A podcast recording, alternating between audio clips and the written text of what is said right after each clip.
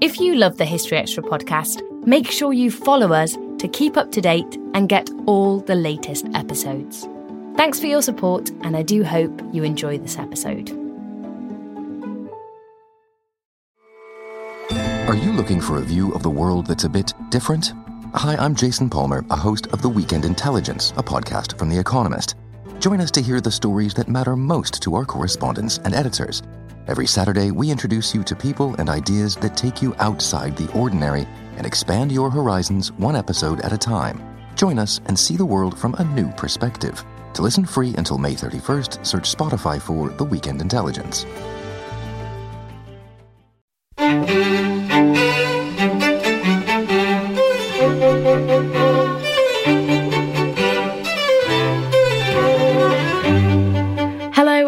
Welcome to the History Extra podcast from BBC History Magazine, Britain's best selling history magazine.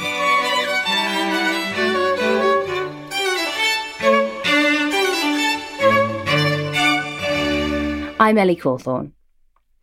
Following the horrors of the First World War, people around the world set out to create perfect societies with very mixed results. Anna Neima charts their efforts in her new book, The Utopians Six Attempts to Build the Perfect Society.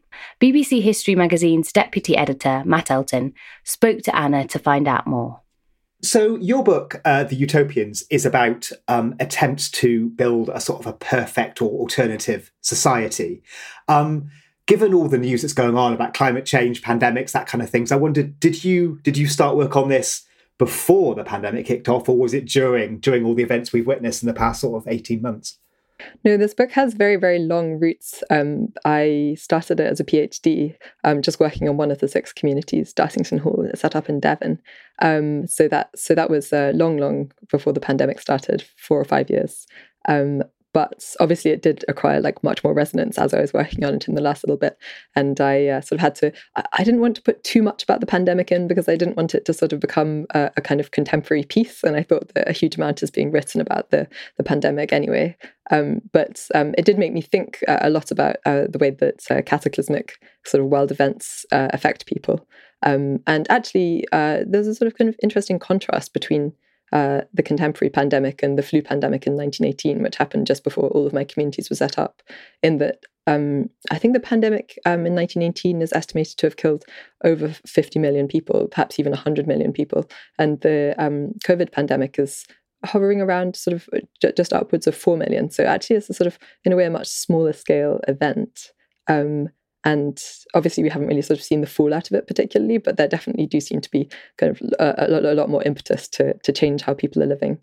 Um, and there's also the kind of uh, intersection of uh, the pandemic of 1918 with the with the First World War, and then the contemporary pandemic and global warming sort of becoming a much more kind of imminent problem. And it kind of remains to be seen how those kind of different events are going to affect people. But I think that um, there's quite quite a lot of eco communes being set up or eco communities being set up at the moment or sort of strengthening at the moment so i wonder if that's going to be kind of our, our contemporary wave of, of utopias in the same way that the utopias i wrote about were much more about kind of pacifist and fulfilling living rather than uh, uh, ecology hmm.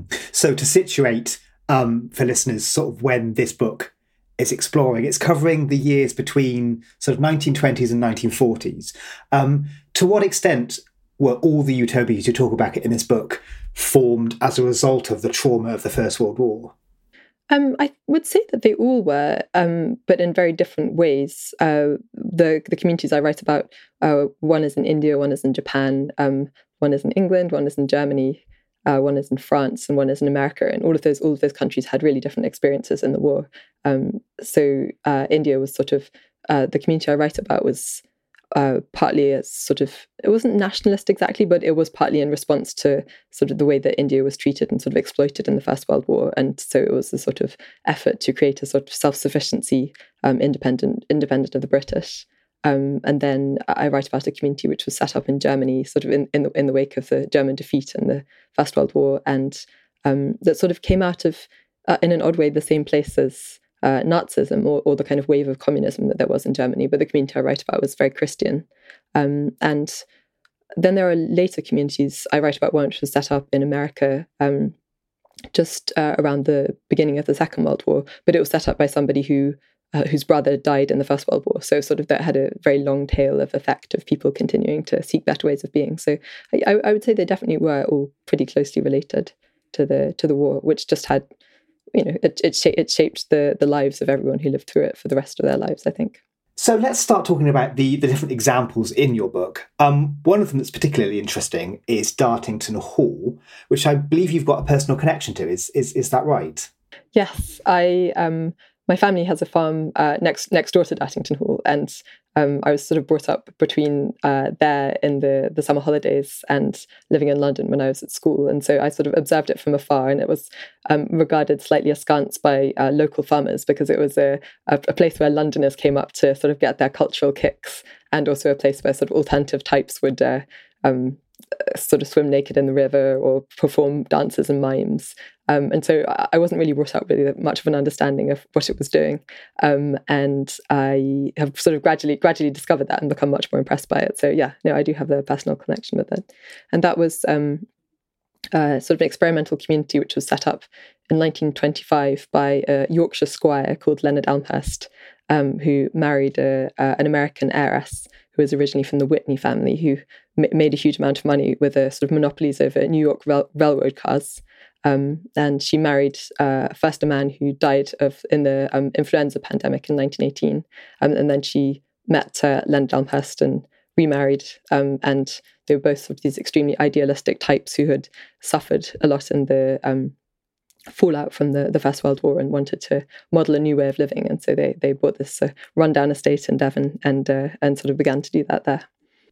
And what um, what would we have experienced if we were to have um, visited um, during this period? I, it's, it's, interesting. It would have depended. If you had visited very early on, you would have sort of arrived to uh, a, a, great hall with no roof and uh, pigs rootling around in the courtyard of this kind of wonderful medieval hall. that was originally um, given by Richard II to his half brother as, as a gift and, and was sort of a, a, grand place that gradually got more and more dilapidated through the centuries. Um, and you would have found uh, Dorothy and Leonard Elmhirst sort of attempting to live in state in the hall, and um, a, a, a, small number of us of idealistic people who are working with them. Um, and that would, that would have been the sort of beginnings of not particularly impressive looking beginnings. And there would have been a, a small number of children running around um, getting this progressive education. But then if you arrived um, in the 1930s, uh, it became this internationally renowned center for progressive progressive living and for the arts um, and a large number of people who sort of uh, fled from the Nazi regime in Germany uh, and um, in other sort of surrounding countries sort of ended up at Dartington. Um, so there was a sort of huge ballet company, and Walter Gropius, the founder of the Bauhaus, came and designed a bit of the uh, theatre and um, lots of people would sort of take the train up from London at the weekends to uh, take part in the kind of various activities going on there. So Dartington was very much about uh, leaving the sort of capitalistic nexus and finding a more uh, holistic, sort of all round fulfilling way for people to live that was uh, also much more cooperative. So it was trying to combine a life where people had sort of creativity, they had uh, sort of much more progressive education that lasted from uh, the cradle to the grave, and they did have work. They, I mean, there was a, it was a, there was a, economic work was a part of it, but it was all pretty experimental and didn't make very much money. Fortunately, they had Dorothy Elmhirst's vast fortune to rely on, so they didn't have to make too much money. Um, and yeah, it was sort of this constantly changing but extremely vibrant fabric of people um, experimenting with radical ideas about how best to live. I'm fascinated by, and it's a recurring theme of your book, about the kind of people that set up these kind of communities. What do we know about Dorothy Elmhirst, who you just mentioned, particularly? Um, and to what extent does this community reflect the ideals of its founders? Um, I'm extremely fond of Dorothy Elmhirst after having spent many years studying her, and I'm particularly fond of her because amongst all the people who I write about who set up these communities, there are very few women um, who uh, have influence. Like there are many women in the communities themselves, but there are very, very few women who are sort of leading them. Um, and I think Dorothy Elmhirst is the exception, uh, in part because she was extremely wealthy, and in part because she was extremely determined to use her wealth in a good way. And she um, came to Dartington in her late 30s, having sort of spent the early part of her life engaged in various different forms of experimental philanthropy. And I think that that probably represents um, a lot of the other people who who set up these communities. For instance, Rabindranath Tagore, who's this Nobel-winning poet um, and social reformer. Um, he set up uh, a community in Bengal con- called Shantiniketan, Sriniketan, um, when he was in his 60s. And he had sort of tried lots of other routes for improving society um, before that. And so I think I think there was a certain characteristic in all of these idealistic men and women who who end up abandoning everything about their everyday lives to to, to set up one of these communities is is, is that that constant questing. Um, and dedication to the idea that there is there is a better way of being lived uh, to discover. Despite having this sort of female um, figure at its head, is it right to say that this community however, wasn't particularly sort of open to feminist ideals, or that it still reflected, I suppose, the sort of patriarchal structure of society at, at the time? Yes, I don't think any of the communities I write about, including Dartington, um, had a particularly sort of feminist forward uh, approach to living. I, I, I, would say that um, the sort of uh, feminist urge of the time seemed to have gone much more into sort of mainstream uh, campaigning for uh, you know, expanded suffrage or expanded social rights, and that the sort of uh, act of uh, seceding from society to build a utopia didn't really make sense if you were still at the point of trying to gain more of a foothold in society as a woman. So that in in a way. Um, uh, none of these communities had a particularly sort of progressive role for women. And when you look at the Bruderhof community, which was set up in Germany um, and uh, was attempting to model itself on the early church, uh, the role of women is uh, uh, much more limited. Again, they they end up uh, sort of dressing very conservatively in sort of long skirts and headscarves and taking much less of a role than men in in, in guiding the direction of the community. But at the same time, I wouldn't want to say that there's um, nothing sort of experimental in gender roles. For instance, Dartington became this uh, sort of sanctuary for various uh, gay people um, in the 1930s, um, including Mark Tobey, an American artist, um, and Gerald Heard. Um, some of them were sort of out and out gays. Some of them were just didn't didn't talk about it. Um, for instance, Gerald Heard sort of didn't really come out as gay until um, much later in in America, uh, sort of in, in public circles, although he was in private circles. Um, so so th- so there so there were sort of progressive elements in um, that that that area of sort of gender relations. Um, but but yes, I wouldn't I wouldn't say that these were communities where where the um, role of women was sort of excitingly progressive. And how how was this community viewed by the community around it by society at large, I suppose? Well, it depends what what uh, how how widely you look. I think locally, Dartington um, uh, attracted a great deal of opprobrium. It, it uh, this was a period where um, Britain was largely Christian, and the Elmhirsts. Um, uh, Leonard Elmhirst, who was also founded Dartington, originally trained as a vicar and then lost his faith in the First World War. Two of his brothers died fighting, and um, he believed that the church had sort of supported the war, and so this completely destroyed his desire to become a vicar. And so they they um, rejected all Christian teaching, which um, infuriated the sort of conservative elements in local society and uh, people wouldn't send their locals wouldn't send their children to Dartington school some of them because of that kind of lack of Christian teaching. And uh, there were sort of rumors that black magic were was occurring at Dartington and um, it, it, was a sort of a place of evil. There was a there's a church that was and still is situated just beyond the kind of boundaries of Dartington and the the vicar there was particularly conservative and would sort of preach against the Elmhirsts and his his church became a sort of a, a place where where people who opposed the estate could congregate. So so it did really have a very bad local reputation. Um, and uh, but nationally um, and internationally, sort of in progressive circles, it became this really, uh, really important kind of collecting point for people who wanted to do uh, new things with their lives. Um, and that was partly because it had a lot of money, and partly because the Elmhirsts were very kind of capacious and inclusive in in, in their sort of view of uh, how, how how this sort of better life should be lived, and really it was about sort of enabling other people to to live out their ideas, ideas as well as executing their own. Um, and I think, in a funny way, Dartington um, has sort of remained with this kind of slightly difficult relationship with the local community, um, but also remained very important in sort of wider circles.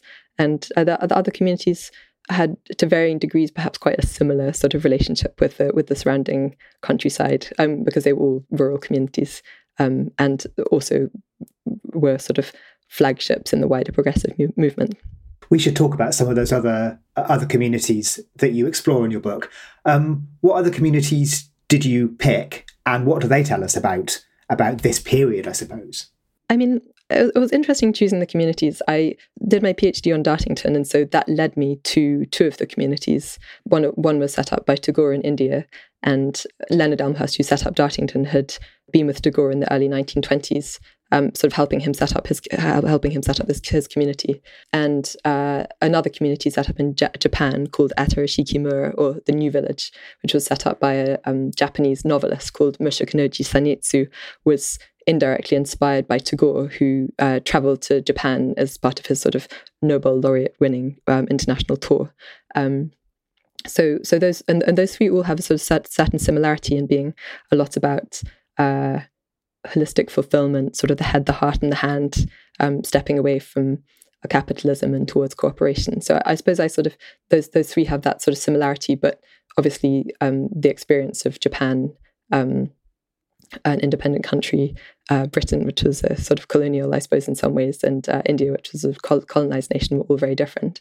Um, and then the the other three communities I look at, I suppose, are united by having a sort of certain spiritual or religious strand. And obviously, this was a an interesting era in terms of um, religious change um, and the sort of movement away from um, a sort of Christian status quo. I wouldn't say towards any form of secularism, but certainly towards sort of more questing and interest in alternatives.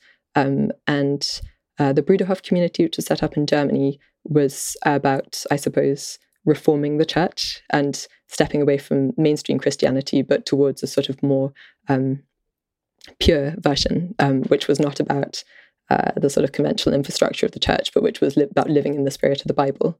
Um, and then the other communities I look at, the other two communities I look at, came from this very different strand of um, a kind of zeitgeist, I suppose, which was about uh, spiritualism and and uh, developing a sort of a, a, new approach to life, a new spiritual approach to life, which to also some to some degree uh, combine the social sciences and psychology, um, but perhaps not in very scientific ways. Hmm. Let's talk about Bruderhof there, which you mentioned there, um, which was the uh, the sort of um, utopia that aimed to put the Bible's teaching into a, into a real place. Um, how, how did they do that, and how did it go?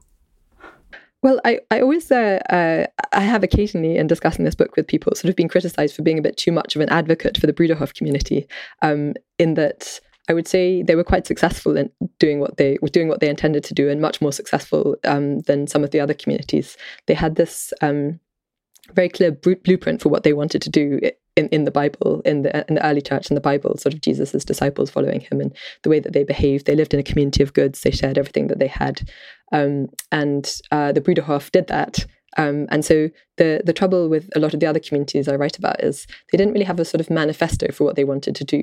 Um, and it was very easy, particularly once the sort of charismatic founders uh, lost their charisma or died, uh, to sort of lo- lose lose track of quite what they were planning to do. Whereas the Bruderhof community didn't have that problem, and um, they started off as a very small group of people following this. Uh, man who was first trained as a preacher called Eberhard Arnold and his wife, who Emmy, who was equally important in founding the community. And um, they continued today, 100 years later, more than 100 years later, um, as I think there are 23 communities now um, all, all, all, across the world. I think there's around 3,000 um, people living in these communities, and they're following pretty much the same uh, sort of blueprint um, as they were in the, the 1920s.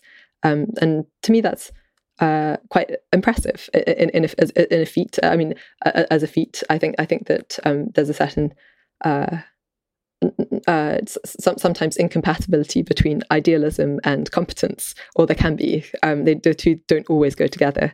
Um, and I would say that that's probably been the case in, in the people I've read about. And I think the Bruderhof community sort of demonstrate something different. Um, the the founders didn't have very much money when they began, and I think that was very helpful for them, um, and was quite different to the other communities I write about, which were set up often by elite people with with a fairly large uh, sum of money at their command. So they had to sort of work out how to be economically sustainable early on. Um, um, which um, meant that meant they could keep going. Um, and are sort of still going now and, and, and are kind of financially viable. Um, and, and they definitely had a very bad time in that they started off in Germany. They were they were persecuted by the Nazis. They ended up in Liechtenstein and then in Britain and then in Paraguay and then in America. So they sort of it, it was it was tough going. Um, but they did keep going. None of which is to say that I think the Bruderhof community is a sort of blueprint for a perfect society. Um, I I went to stay with them uh, one of one of the communities in Sussex, um, which was incredibly interesting in terms of uh, the experience of living with people who are living out their social ideals, which are totally different to sort of mainstream social ideals, but was quite shocking in terms of the um, abnegation of sort of individual responsibility and choice.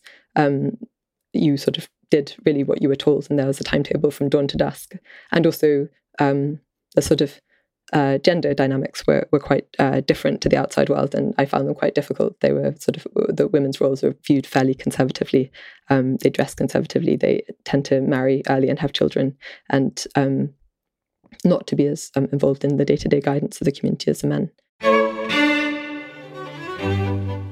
Still to come on the History Extra podcast. I do think that some of the people who joined the communities had had difficult things happen to them or difficult lives um, and did want to sort of subsume themselves to something bigger than themselves. And so there was a certain uh, loss of self, which a lot of these communities offered.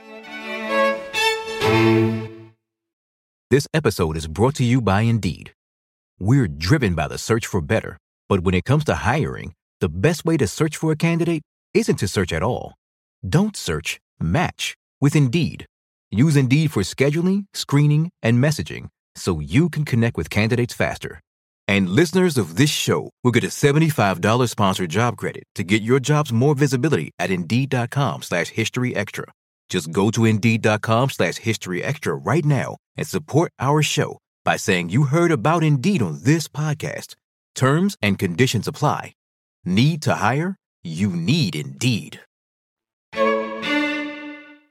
what was the manifesto of of this community? I would say that it was about manifesting God's kingdom on earth in as much as possible. So it's about living in Christian brotherhood, I suppose. And that meant sharing things and they were interesting because they didn't really want to sort of convert the world necessarily, but they wanted to sort of work with um, other people in the world who had a similar uh, philosophy, whether they were actually Christian or not. There was sort of there was a, had a um, quite quite strongly influenced by the socialist movement. I, I think they they sort of aren't necessarily particularly uh, strongly um, supportive of the label, but probably sort of Christian socialism is one kind of broad, broader way of uh, categorizing them. Heading from Germany to France, another of your chapters um, focuses on the incredibly named Institute for the Harmonious Development of Man. Um, can you talk us through what that means and when this particular community was established? Well, this was established by a fellow called G.I. Gurdjieff, who was a uh, extremely flamboyant um, and possibly quite sinister Greek Armenian, who was probably the only one of the utopians who I write about in my book who I ended up not having a great deal of sympathy for. He was born sort of uh, on the edge of the Russian Empire and wrote a, a book about sort of going wandering, wandering the, in the desert for several decades and acquiring spiritual wisdom that way, and gradually, eventually, sort of turned up as this sort of guru or leader of this uh, spiritual system he called the Fourth Way, which uh, at its heart had a sort of idea of shocking people out of their machine like states um, into a sort of full consciousness or waking them up. There are lots of different ways that he wrote about it. And he ended up writing several, uh, I would say, slightly incomprehensible, but also interesting books about his, about his uh, spiritual system. And um, he was in Russia uh, during the revolution in 1917 and acquired a lot of following fo- followers who uh, were just so shaken up by this that, that they thought it was necessary to sort of find a new way to live. And then, um, of course, the sort of fallout from the First World War had the same sort of psychological effect on lots of people where they really wanted to believe in something different. Um, and he, he ended up, he tried to settle in um, England. He wanted to sort of set up a community where he, a stronghold where he could sort of uh, evangelize his spiritual system. And the uh, British government wouldn't, he wanted to set up a community in Hampstead, and the British government wouldn't allow him there, as uh, you can probably understandably. Uh, by this point, he had acquired a sort of a quite kind of motley following of uh, different nationalities. Um, and uh, so he he um, ended up in the woods of Fontainebleau, um, just outside Paris, um, in a in an old priory, and uh, yeah, he he he turned this into a sort of a stronghold for his system, and it had a sort of garden and a, and a little farm, and um, it attracted a, an astonishing range of people, including um, Katherine Mansfield, um, the New Zealand novelist who uh, died of tuberculosis there. Um, and I think a lot of people sort of suggested that Gurdjieff killed her, but I don't think that that was the case. Um, and uh, he he is sort of an exception amongst the people I write about because I think that he probably could be classed as a sort of cult leader um, as much as a utopian in that his system sort of didn't really work without him, and, and it was his his uh, magnetic personality which sort of made it make sense. Um, although uh, he does have a a large number of followers um, up to the present day when I was researching um, uh, the Institute for the Harmonious Development of Man in the British Library. Um, there were these little red cards in many of the books about him that sort of fell out that were sort of advertising um, belonging belonging to various Gurdjieffian societies. Um, and when I was trying to get images for the book, I also sort of ran into a certain amount of opposition from people who who didn't really believe that I was painting him in, in a very good light, which was from their point of view probably true. So he's a classic example of a charismatic figure whose influence we can still feel reaching through the decades even today. Um, you mentioned that one of his aims was to shock people out of their complacency. What sort of methods did, did he use to do that? I mean, anything he could think of, really. For instance, he um, he he would require uh, people to uh, sort of dig ditches all the way across the sort of beautiful, beautiful garden of the priory. And then the next day he would tell them to sort of fill, fill, fill the ditch back in again, or he would um, get people to grow flowers and then would drive the, fla- the, the few sort of skinny cows from the farm across the flower beds. Um, he I think he took a, he was supposed to have taken a, I can't remember religious leader, I don't know, maybe perhaps a bishop into this sort of little sauna that he built. Actually, you can still see the remnants of it in the in the grounds of the priory today. And he um, stripped off and uh, sort of show, showed himself to the bishop. And, um, you know, he just, just basically any anything went, I think, in terms of um, waking people up. But of course, there seems to be a certain kind of symbiosis between his character, which was someone who liked shocking people, and the this you know spiritual system that, that he created, which was also about shocking people. And I think he was also just extremely mean to people. Um, which is you know people people people weren't expecting. Um, but I suppose the really extraordinary thing about him is that he did uh, you know attract people from across the world to his to his uh, to his cause. So there must have been he must there must have been something there. And I think this is one of those instances which sort of do happen as a historian where you can sort of feel the the echoes of someone's personality down through time, but you can't totally capture it yourself you can't you can't you, you don't know exactly what it was that that uh, drew people to him. And also i think it was partly a product of the times and people being so uncertain and him having a sort of certainty which um, was really very impressive. That's really interesting because it's also quite hard for me in that particular case to get into the mindset of somebody who would want to go to that kind of community where i'm just doing seemingly pointless tasks. Do you think that there is a mindset common among the kinds of people who would attend these communities or join these communities despite their geographical diversity? I don't. I. I. I think that there are certain commonalities, but I don't think there's one sort of particular type. Like I do think that some of the people who join the communities um, had had difficult things happen to them or difficult lives, um, and did want to sort of subsume themselves to something bigger than themselves. And so there was a certain uh, loss of self, which a lot of these communities offered, particularly something like the Bruderhof community or actually Trabuco College in uh, California, which placed a lot of emphasis on oh, all these metaphors were used of, of used being a log um, who's needed to sort of join the fire in order that the fire burned brighter, that kind of thing. So, so that so that was one sort of thing. But then I think that there was just this sort of broad sort of feeling um, after the First World War that that something new was needed that that really did encompass a huge number of people, and I don't think was particularly you know I don't think you could particularly attribute it to to them being a certain type so much as that this was just this kind of world shakingly awful time um, when it felt like continuing as you had gone before wasn't right, and so um, anything that really was going ahead with trying to model a new way was very attractive. Um, yeah, that was a, a wide appeal. I'm also really interested. Uh, you say in your book that this is a period that's often talked about in terms of nation scale political and social experiments. So, fascism, I suppose, is one really extreme example, but there's lots of others. Whereas these are more sort of individual or community uh, based attempts to do the same sort of thing. Is is is that fair to say? Yes, I, I, I mean, I, I think it was a, a sort of uh, the elephant in the room when I was writing my book was sort of is is uh, what is a utopia and and is fascism or communism a sort of um, uh, utopian project in the same way that the ones that I'm looking at are. And I, I just thought that I had to sort of look at them as, as completely sort of separate things. These are sort of very small groups of idealists who are trying to turn their social dream into a real community, and um, they're using the fabric of their own lives to do it on a small scale. And they don't have any um, sort of forceful proselytizing uh, ambitions. They, they they hoped that they were going to model these sort of you know in, in, a very gentle style to sort of model these communities and hope that it would revolutionize the world, but but um, not that they were going to force other people to sort of follow the same blueprint. So I I, th- I think that the sort of um, large scale um, you know social reform movements like fascism um, came from sort of the same uh, historical nexus of, of, of, of, needing needing something new. Um, but but I think that the sort of the type um, of urge that we're talking about was, was very different. Hmm. Are there any other individuals who we've not talked about who we probably should? I think that um, Gerald Heard um, is a very interesting uh, character who who sort of threads his way through this book. Um, he he was at Dartington Hall in the 1920s and 1930s, and he set up this uh, thing called the generating cell there, which was about um, creating a sort of uh, spiritual uh, link between um, everyone between groups of generating cells around the world, which was going to prevent there being another war because there was going to be this sort of networked intercommunication of um, sort of hum- harmony. Um, and he uh, was became furious with Dartington because he didn't think it was sort of radical enough, and ended up leaving um, and taking part in the um, peace pledge movement um, in in London for a bit, and then he decided that uh, as the, Second World War was coming and the whole of Europe was going to get blown up, he he was going to move to America. He was a BBC uh, science correspondent uh, uh, for for a while, so he sort of uh, had a had a, a, a, strong views on, on what science was going to do in um, in war.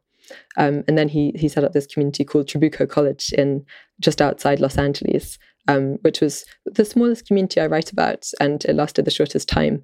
Um, but it's extremely interesting for its sort of long tail into the counterculture of the 1960s. So it was combining um, Western and Eastern religions and some element of uh, science or psychology, um, and trying to sort of turn people into the sort of pacifist leaders of men. He called them Brahmins or neo Brahmins, um, who are sort of going to go out and and and, and lead the world to sort of uh, spiritual union. Um, it was, sounds quite mad, but he uh, he lived on uh, after his uh, community closed in 1947, um, and and with Aldous Huxley, who was a, a big supporter of Trabuco College, he sort of became a, a, leader of the the counterculture and sort of um, was uh, would would sort of preach his his uh, his ideas of sort of synthesis between East and West, and they became advocates of uh, using LSD to um, sort of fuse your mind to the universal consciousness um, yeah, and he and he probably a bit like G.I. Gurdjieff was a seems to have been a, a very magnetic man. Um, but when you read his letters, they seem uh, not nonsensical, but but uh, a bit of stream of consciousness, a bit of stream of consciousness there in terms of the logic. Can can we? And this might be a stretch. Can we see connections between figures such as him, particularly, and the sort of darker characters of people like Charles Manson when we think about the cults that emerge from the the, the counterculture in America? I find that question quite difficult to answer. I I I think um, it's interesting. There's a whole sort of there seems to be a whole science of sort of cults. What is a cult? Who is a cult leader? And I didn't really know a great deal about that. I mean, I think these uh, people I look at uh, did come out of a moment of great historical trauma and had often suffered in whatever way themselves. Like, for instance, Gerald Heard was also training to be a vicar. Seems to be a, bit of a, a, commonality amongst many of my my uh, protagonists. And he his his brother died in the war, and he had a a complete uh, mental breakdown. And uh, after that, he sort of saw his his role in life as being to sort of find find a better way for himself and for mankind. He was also gay, and I think that his sort of um, repressed homosexuality was kind of a, a, big issue in his in his uh, sort of discontent with the world as, as it was, and his sense of needing to find something else. And I, I, I feel like that um, emergence out of a particular historical juncture perhaps is a little bit different to some of the sort of latter day cults because people were jolted into that by by wider forces rather than simply wanting adoration and attention. And and in a way, Gerald Heard was quite um, reclusive. And when he set up his community, part of the problem was all he wanted to do was sit into his room, sit in his room and read his books. Um, and he didn't really want to kind of provide the the day-to-day leadership and, and the sense of telling everyone what to do and what to eat that that actually a lot of the people who joined the community craved. So I think perhaps there's not that much of a similarity, but uh, I mean, I'm sure some people could draw threads. if I was to finish this interview and go and set up my own kind of utopian society, what three things should I should I focus on to make sure it worked? Are, are there sort of key things that you think um, are really important ingredients? Yes, definitely. I, I, think, uh, although I would be reluctant to join a community myself, having spent a long time reading about the wrangles that people have during them, I, uh, there are uh, certainly things that one could do that would make it work better. I think having a manifesto of some kind is very important, um, a written manifesto. And I think some uh, of the communities I, wrote, I wrote about, like Atarashiki Mura in Japan, um, they had a, a six point manifesto called The Spirit of Atarashiki Mura. And they had a, a, communal hall where this was sort of nailed up outside. And in fact, the community still uh, exists that had to move from southern Japan to just outside Tokyo. And you can just go and see this, uh, this uh, uh, Spirit of Atarashiki Mura still nailed up there. And I think that that just stops um, communities losing track of where they're going once their founders die. Um, I think it has to be not too detailed because obviously you need to sort of change to to meet the changing uh, historical challenges challenges of your time. But but I do think something is important. And then um, I think it's important to have a sustainable economic model of some kind. Um, I think that uh, uh, it's very problematic when communities are set up by rich people who don't need to concentrate on doing that to begin with, and often um, utopian communities are about sort of seceding from capitalism, but you can't really do that without thinking of uh, some possible alternative. Um, the Rabindranath Tagore uh, and G.I. Gurdjieff, two of the people I write about, just ended up asking asking for money over and over again as the way of keeping their community going. Uh, Dartington Hall in Devon had uh, the sort of Whitney Elmhirst uh, fortune behind it, um, and it's uh, has really suffered since since that that fortune has has it got left with an endowment, but it didn't really know how to make that endowment not sort of whittle away too quickly. And then um, probably one more thing which is very useful is a very clear uh, decision making process that doesn't rely on one person. Um, uh, Atarashiki had a uh, sort of de- very democratic decision making process, which often meant that they didn't get much done because they were constantly at an impasse. But it sort of was there. Um, whereas some somewhere like uh, G.I. Gurdjieff's Institute for the Harmonious Development of Man just sort of had him um, dictatorially saying what should happen um, from above. And he actually he was in a car crash sort of halfway through the life of the community and uh, was stuck in a coma for a while, and nothing happened in the community apart from everyone waiting outside his door after after, after he was um, after he fell unconscious. So yeah, I think there's probably a, a manifesto, a good decision making process, and um, some sort of sustainable economic model are all very important. But I think that probably all these communities do end up having um, a lot of uh, internal friction. Um, and is it that that eventually means some of the examples or some other examples come to an end? Can we chart sort of the end of the heyday of these sorts of kind of ways of living? I think that two things bring them to an end and it's not exactly internal wrangling. I think i think money actually does end up being a very important thing because if you don't have money you simply can't turn ideals into practice. It, some some money is required to do that. But also utopian communities are inspired by the problems of their time. And I think once those problems make way for other problems, um, unless the, the community sort of change their focus, they they they lose lose their importance. So Atarashiki Mura is very interesting because it was founded at a point when the Japanese government was really trying to kind of mobilize and modernize Japan, and so it was trying to impose this sort of idea that uh, everyone would sacrifice themselves for wider society. And Atarashiki Mura is the only community I look at which is about the I and um, the importance of individualism. And that was because it was sort of reacting against this wider social philosophy. Um, and although there's a certain sort of con- continuation of that in Japan, it's not really the sort of overriding thing now. And so although Atarashiki Mura still exists, it's sort of, I think there's about 17 octogenarians who live there now. And it doesn't really, I mean, it's interesting in terms of its sort of low carbon footprint and i think it has uh, and and it's sort of communitarian it does have a communitarian element despite the individualism but but it, it, doesn't it's not so relevant to kind of contemporary society. And so there was a, well, there was a moment in in the 1920s where there's sort of new village craze across japan where where people were trying to set up uh, communities imitating Atarashiki Mura but now of course they aren't because it's just not relevant to the problems of the time. So yeah i think i think um, times change and the communities become less relevant and i think the communities run out of money. And it's one of those two things that usually what what uh, do them in in the end. So it's that they're banged up in their particular sort of historical context. Do you think that the uh, communities you study in this book have any lessons for us at this particular historical moment? I think they do and they don't. Um, I think that the uh, sort of humane lifestyle that they were aspiring aspiring towards, uh, which was um, about cooperation and about uh, not being too materialistic, um, are continue to be very important, um, and I think they continue to um, be uh, values which run in opposition to the mainstream.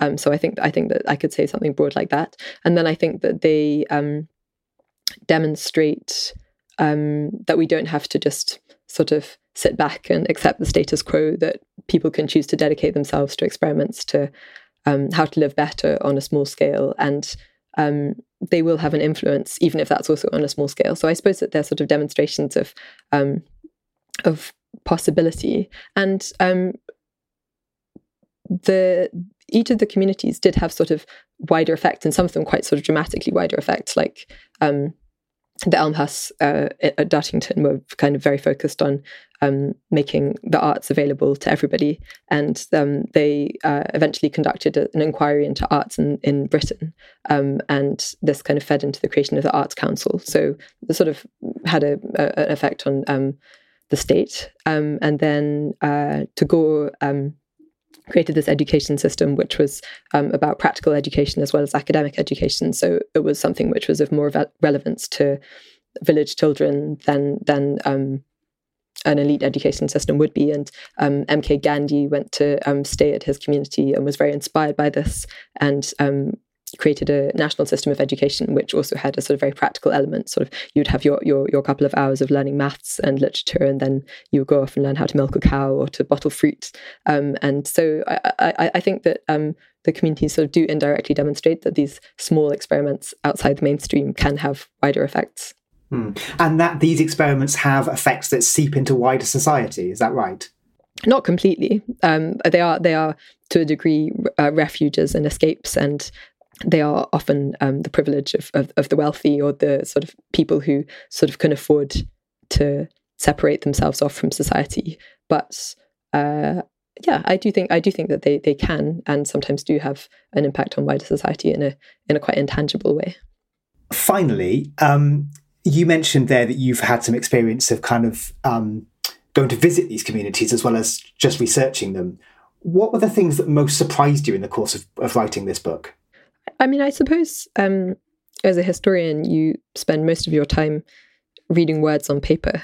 Um, and uh, I think that the experience of uh, visiting the communities was surprising in terms of um, the sort of connection to the tangible sort of practicality of of efforts in the past to improve society. Like I loved going to stay with the Bruderhof community because um, you woke up at dawn you sat around a, a, kitchen table and sang Bruderhof hymns, and then you went into a workshop and you um, assembled wooden toys for most of the day. Um, and I think that uh, I was surprised by how uh, I felt so emotionally connected to the people who who, who set up um, the communities that I write about. And my um, my grandfather actually was a, a, farmer in Devon, and when he retired, he set up this sort of tiny um, eco commune um, by the sea in Devon. Um, and I really hated being taken there as a child. It was it was quite scummy. Um, he, he, it, it, was all about sort of demonstrating how you can live a very low, low carbon lifestyle. So he would sort of lived in one room and lined it with uh, insulator boards, and he burnt one log on the fire and didn't think you needed to live above 18 degrees C. So it was really cold in the winter, and he turned the fridge off so the milk was off, and um, it, it, was generally sort of uh, there was a lot of arguments between the various people he lived with, um, and uh, I think it was only as I grew older and partly as I'd studied these communities that I sort of connected. Um, the kind of mundane minutiae of day-to-day struggles with these kind of uh, much broader kind of uh, sweeping ide- ideals. Um, and, and and I suppose I, yeah I suppose the sort of um, the physical reality of, of, what life would have been like for these for the people in these communities was something which I only really got by a combination of I guess my grandfather's example and, and visiting um, not all the communities sort of continue in their physical form but you can visit the places where they were set up um, at least and, and get that sense of, of uh, day-to-day life. That was Anna Neima. Her book, The Utopians Six Attempts to Build the Perfect Society, is out now, published by Picador. You can find a link in the show notes. Thanks for listening. This podcast was produced by Ben Hewitt, Jack Bateman, and Brittany Colley. Join us tomorrow for an episode on a new history textbook that's shining a light on the slave trade.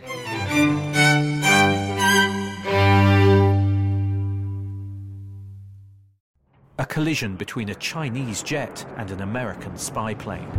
He came and rammed into our left wing. With relations increasingly strained, what are the chances of things spinning out of control? The Western world was asleep. I'm Gordon Corera. I'll be exploring the friction in this most important of relationships and asking Has the West taken its eye off the ball? You cannot ignore China. From BBC Radio 4, this is Shadow War China and the West. Listen wherever you get your podcasts.